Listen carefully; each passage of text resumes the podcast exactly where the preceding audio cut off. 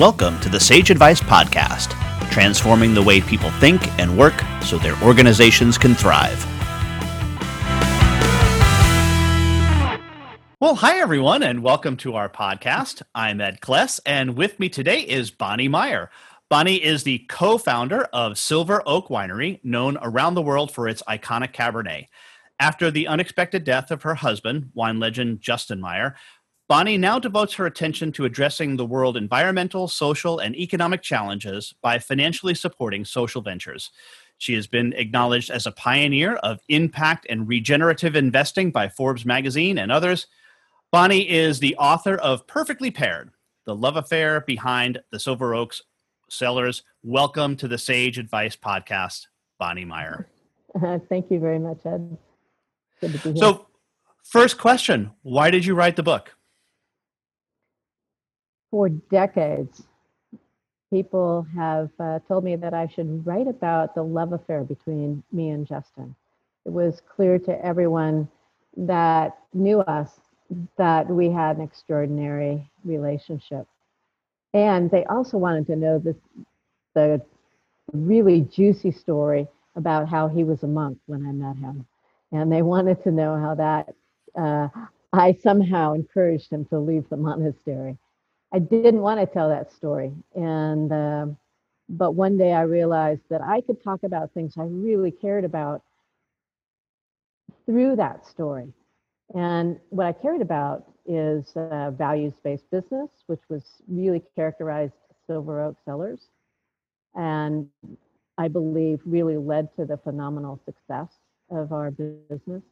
I cared about describing my relationship in a way that other people could find themselves in there. So it's not a how-to book. It's like, wow, here's what it looks like. I would love to invite you to experience the same thing.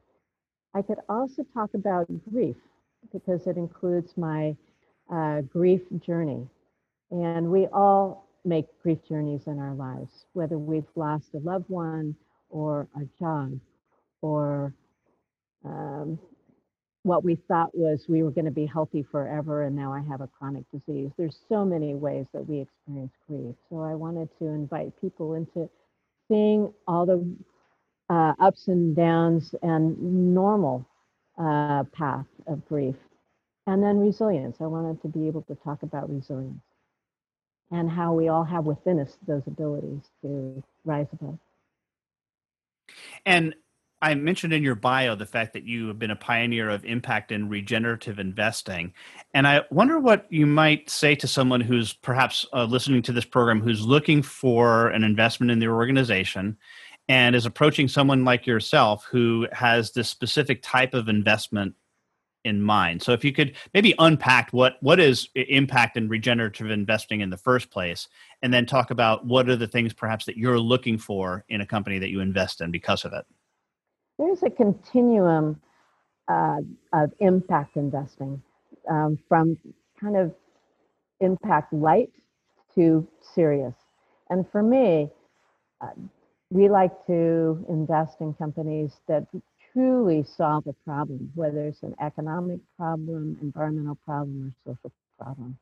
And I started doing it because I thought that social entrepreneurs were a lot more fun and interesting and creative than a normal person in business who just wants to make money. But at the end of the day, today I'm passionate about this because I believe it is our only viable way forward as a planet and as people, that we all need to be contributing to the welfare of the earth and the people. And so what would you do as specifically the mechanics of investing? Are you looking then for something specific from them, whether it's consciousness about what it is that they're doing that's assisting, or is it really just, hey, we want to make sure that you're not doing anything that's harmful? It's actually more the former. The most important thing that I've learned about investing is who are the people I'm investing in? What is their character? And are the values, their values on a plaque on the wall, or are they really embedded in that company? And viscerally, I know that having a truly values-based business is a recipe for success. And I know that because of my experience with Silver Oak. So that's the first thing. So this is, you've got to be serious and legitimate, and got to come from the heart, come from within. Okay. And it's most important, of course, that, like, I love this notion of making sure that the values are distributed, dispersed throughout the company. And what are some of the ways that you as an investor would check with that? Is it really just getting to know the person, or do you have to go in and talk to the 360 degrees, as they say in business, to understand, hey, do the team members, do the colleagues within this organization, do they really get it as well? Or is it just lip service at the top? It's both. It's really getting to know the team first and foremost, but then, yes, asking some questions just casually. What's most important? What is it like to work there? And it's not just about checking off the boxes. Do you have a healthcare program? Or it's not that. It's really asking people what it's like. Yeah. Yeah, it's very similar to what's their why, right? Which is what I asked you about the why initially with regard to the book. They have to have a purpose, an intent behind what it is that they're doing. Mm-hmm. And it's got to be fueled by passion. There's a famous story about two companies that were studied, and they both did the same thing. But the interviewers asked people, the first company, what they were doing, and they had many different answers. And both of these companies produced parts for babies' hearts that were born with imperfect hearts. The second company, everyone had the same answer: we save babies' lives. And that company succeeded, and the first one died. Mm-hmm. So when we're all united, behind a passionate, inspirational purpose, our company will do better. Sure. It's almost trite to talk about the new economy in the days of COVID-19 and the reaction to that. But what are your thoughts with regard to impact investing in a future that includes reaction to COVID-19? Is it going to become something that's more important, or perhaps less looked at because we might be going into more of a survival mode? I think it's more important. I think that the companies that will do well as we go forward are ones that treat their employees and their customers with deep respect, and are generous.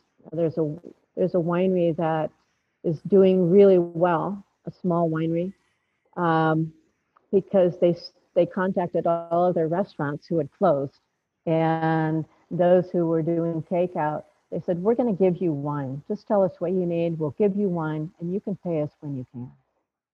And that winery is doing phenomenally well. And not only did they give away a lot of wine, more than ever, but they've gotten paid for it. And it's because of their generosity, where other wineries have held back and they're floundering.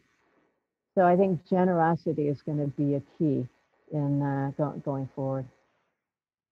And Bonny, we have an exit question that we ask all of our guests, and that is, who is a hero of yours and why are they a hero? I'm going to answer this in a different way than probably most of your guests. I do not have heroes. And the people that I've learned from are primarily authors. So David Hawkins, Power Versus Force, Brené Brown, her various books on leadership and vulnerability. James Collins, Good to Great, love that book. Simon Sinek, Infinite Game is his latest book. Gary Jampolsky, about forgiveness, Scott Peck. People of the Lie, Course in Miracles. So a combination of I would say, spiritual writers and business writers. And lastly, Bonny, how can somebody contact you? You can contact me, Bonny, Bonny@BonnyMeyer.com. and at MF Enterprises, both of those places. All right. Outstanding. Bonny Meyer, co-founder of Silver Oak Winery. Thanks so much for being a guest on the Sage Advice Podcast. You're very welcome.